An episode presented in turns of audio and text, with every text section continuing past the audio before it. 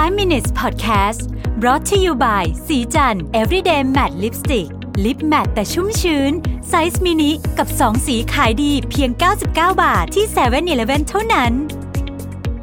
สวัสดีครับ นี่คือ 5 minutes podcast ไอเดียดี ๆ ใน 5 นาที คุณอยู่กับประวิทยานุสาหะนะครับ ในปี 2020 เนี่ยนะฮะ เอเชียจะเป็นทวีปที่มี GDP ใหญ่ที่สุดในโลกนะครับแล้ว พวกเราในฐานะคนทำงานเนี่ยต้องเตรียมตัวอะไรบ้างกับเรื่องนี้นะฮะเรามาดูสภาพแวดล้อมของเอเชียในตอนนี้ก่อนนะครับ ประเทศจีนเนี่ยมมีเริ่มเห็น Impact จาก aging population นะครับแล้วก็เรื่องของการเข้ามาอยู่ในเมืองของคนมากขึ้น urbanization นะครับอันนี้เป็นภาพหลักที่ประเทศจีน แล้วก็การเริ่มชะลอตัวของการเติบโตทางเศรษฐกิจนะครับในอินเดียเนี่ยนะฮะ อินเดียเนี่ยต้องบอกว่ามีการเกิดขึ้นของชนชั้นกลางอย่างมหาศาลนะครับ และกำลังกลายเป็นแหล่งตลาดใหญ่มากที่ทั่วโลกกำลังจับตานะครับ ในประเทศอย่างอินโดนีเซีย ฟิลิปปินส์หรือมาเลเซียเนี่ยนะครับ เราก็เห็นการเปลี่ยนแปลงที่ชัดเจนของแรงงานนะครับเราเห็นการเพิ่มขึ้นของรายได้ประชากรต่อหัวนะครับ เราเห็นการเพิ่มขึ้นอย่างต้องใช้คำว่ารวดเร็วมาก ๆ เลยเนี่ยนะฮะของดิจิทัลอีโคโนมีในสามประเทศนี้ นะครับ การเกิดขึ้นของออการเปลี่ยนแปลงต่างๆในในเอเชียเนี่ยเราต้องมามองถึงภาพใหญ่ของโลกก่อนนะฮะต้องถามว่าใครตอนนี้นะฮะที่มี GDP ที่เยอะที่สุดเนี่ยครับ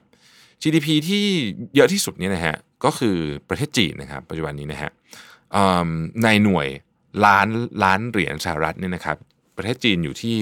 25 ล้านล้านเหรียญนะครับตามมาด้วยสหรัฐอเมริกาที่ 20 ล้านเหรียญนะครับ20 ล้านล้านเหรียญนะฮะแล้วก็อินเดียที่ 10 ล้านล้านเหรียญนะครับญี่ปุ่น 5 ล้านล้านเหรียญนะฮะ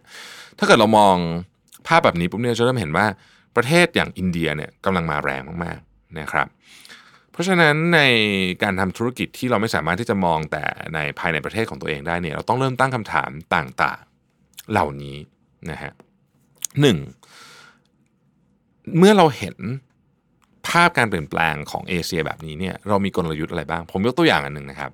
นักท่องเที่ยวอินเดียที่มาเมืองไทยเนี่ยปีนี้เพิ่มขึ้นอย่างมีนัยยะสำคัญนะครับเราจะเกิดว่าเรามาดูเรื่องของปัญหาไวรัสนะฮะที่ประเทศจีนที่กำลังแพร่ระบาดอยู่ตอนนี้นี่เนี่ยเนี่ยเอ่อ target group ที่เป็นนักท่องเที่ยวอินเดียเนี่ยจะทำยังไงให้เขาใช้เงินเยอะขึ้นในเมืองไทย เวลาเขามาอันนี้ยกตัวอย่างนะครับ เหตุที่นักท่องเที่ยวอินเดียอินเดียเพิ่มอย่างรวดเร็วเนี่ยก็มาจากสาเหตุต้นทาง ก็คือการเพิ่มขึ้นของชนชั้นกลาง เมื่อเมื่อประชากรจำนวนมากเนี่ยขยับขึ้นมาเป็นชนชั้นกลางเนี่ยหนึ่งสิ่งที่เกิดขึ้นในทุกประเทศก็คือ คนจะเดินทางมากขึ้น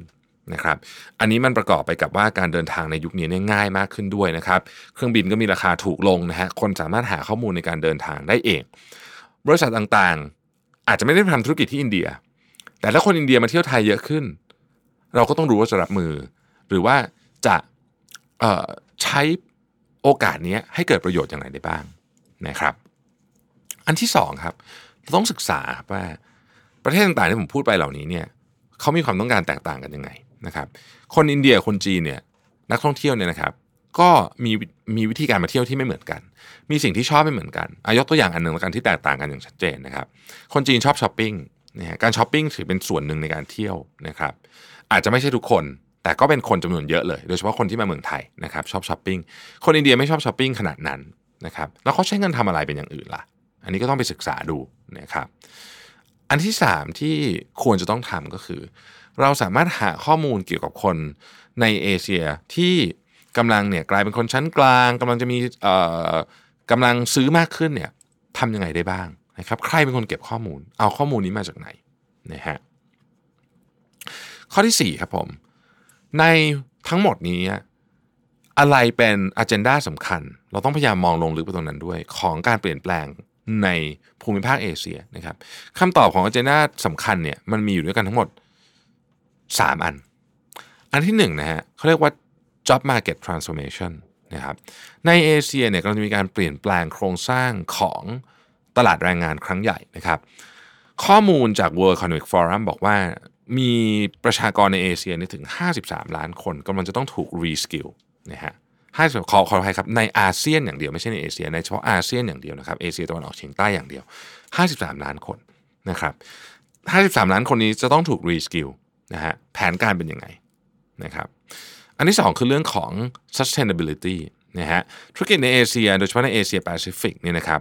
เคยขึ้นอยู่กับพวกธุรกิจตระกูลน้ำมันและก๊าซนะครับธุรกิจผลิตแบบ basic อะ commodity นะฮะของพวกนี้กำลังจะเปลี่ยนไปนะครับประเทศในเอเชียตะวันออกเฉียงใต้ ประเทศในเอเชียแปซิฟิกเนี่ยนะครับกำลังจะ transform ตัวเองไปเป็น service industry เยอะมาก เราลองดูเวียดนาม กัมพูชาลาวต่างเหล่านี้เนี่ย เริ่ม transform ตัวเองไปอยู่เข้าสู่ใน service industry มากขึ้น เป็นเป็นอินดัสทรีที่มีความซับซ้อนมากกว่าการผลิตแบบ commodity นะฮะเมื่อเห็นการเปลี่ยนแปลงตรงนี้เนี่ยเราจะเข้าไป capture โอกาสได้อย่างไรนะครับอันที่ 3 คือเรื่องของรัฐบาลนะฮะความสัมพันธ์ระหว่างรัฐบาลในภูมิภาคเอเชียเนี่ยน่าสนใจนะฮะเนื่องจากว่าเราชาวตะวันออกเนี่ยมักจะใช้คำว่า มีวิธีการแสดงความคิดเห็นต่างๆเนี่ยนะครับที่ไม่ตรงไปตรงมาหรือว่าคือไม่ไม่ไม่พูดตรงๆ เท่ากับชาวตะวันตกต้องพูดกันเถอะนะครับ ดังนั้นมันแสดงออกในเรื่องความสัมพันธ์ทางการทูตด้วยนะฮะเราจะสังเกตว่าผู้นำในเอเชียเนี่ยมักจะไม่ออกมาแบบซัดกันเต็มที่เหมือนกับที่ผู้นำตะวันตกทำกันเนี่ยนะครับ แต่ว่ามันมีความขัดแย้งหรือความเห็นด้วยความร่วมมือต่างๆ ซ่อนอยู่เบื้องหลังการทูตเหล่านี้ไหมคำตอบคือมีแน่นอนอยู่แล้วนะฮะดังนั้นเราจะใช้ประโยชน์ จากเรื่องนี้อย่างไรได้บ้างนะครับสิ่งที่รายงานฉบับนี้ของ World Economic Forum ปิดท้ายไว้นี่น่าสนใจมาก เขาบอกว่าเราไม่สามารถที่จะปฏิเสธ ความเชื่อมโยงระหว่างรัฐเอกชน และประชาชนได้อีกต่อไป ทั้ง 3 หน่วยงานนี้ต้องทำงานร่วมกันไม่อย่างนั้นเนี่ยมันจะไม่มีทางเลยที่การขับเคลื่อนเศรษฐกิจเนี่ยมันจะไปได้ และโอกาสที่เกิดขึ้นในประเทศรอบๆ ประเทศไทยของเราเนี่ยนะครับ เราก็จะเก็บโอกาสได้อย่างไม่เต็มที่ ถ้ารัฐเอกชน และประชาชนไม่ทำงานด้วยกันนะฮะ ขอบคุณที่ติดตาม 5 minutes นะครับ สวัสดีครับ 5 minutes podcast presented by สีจัน everyday matte lipstick lip matte size mini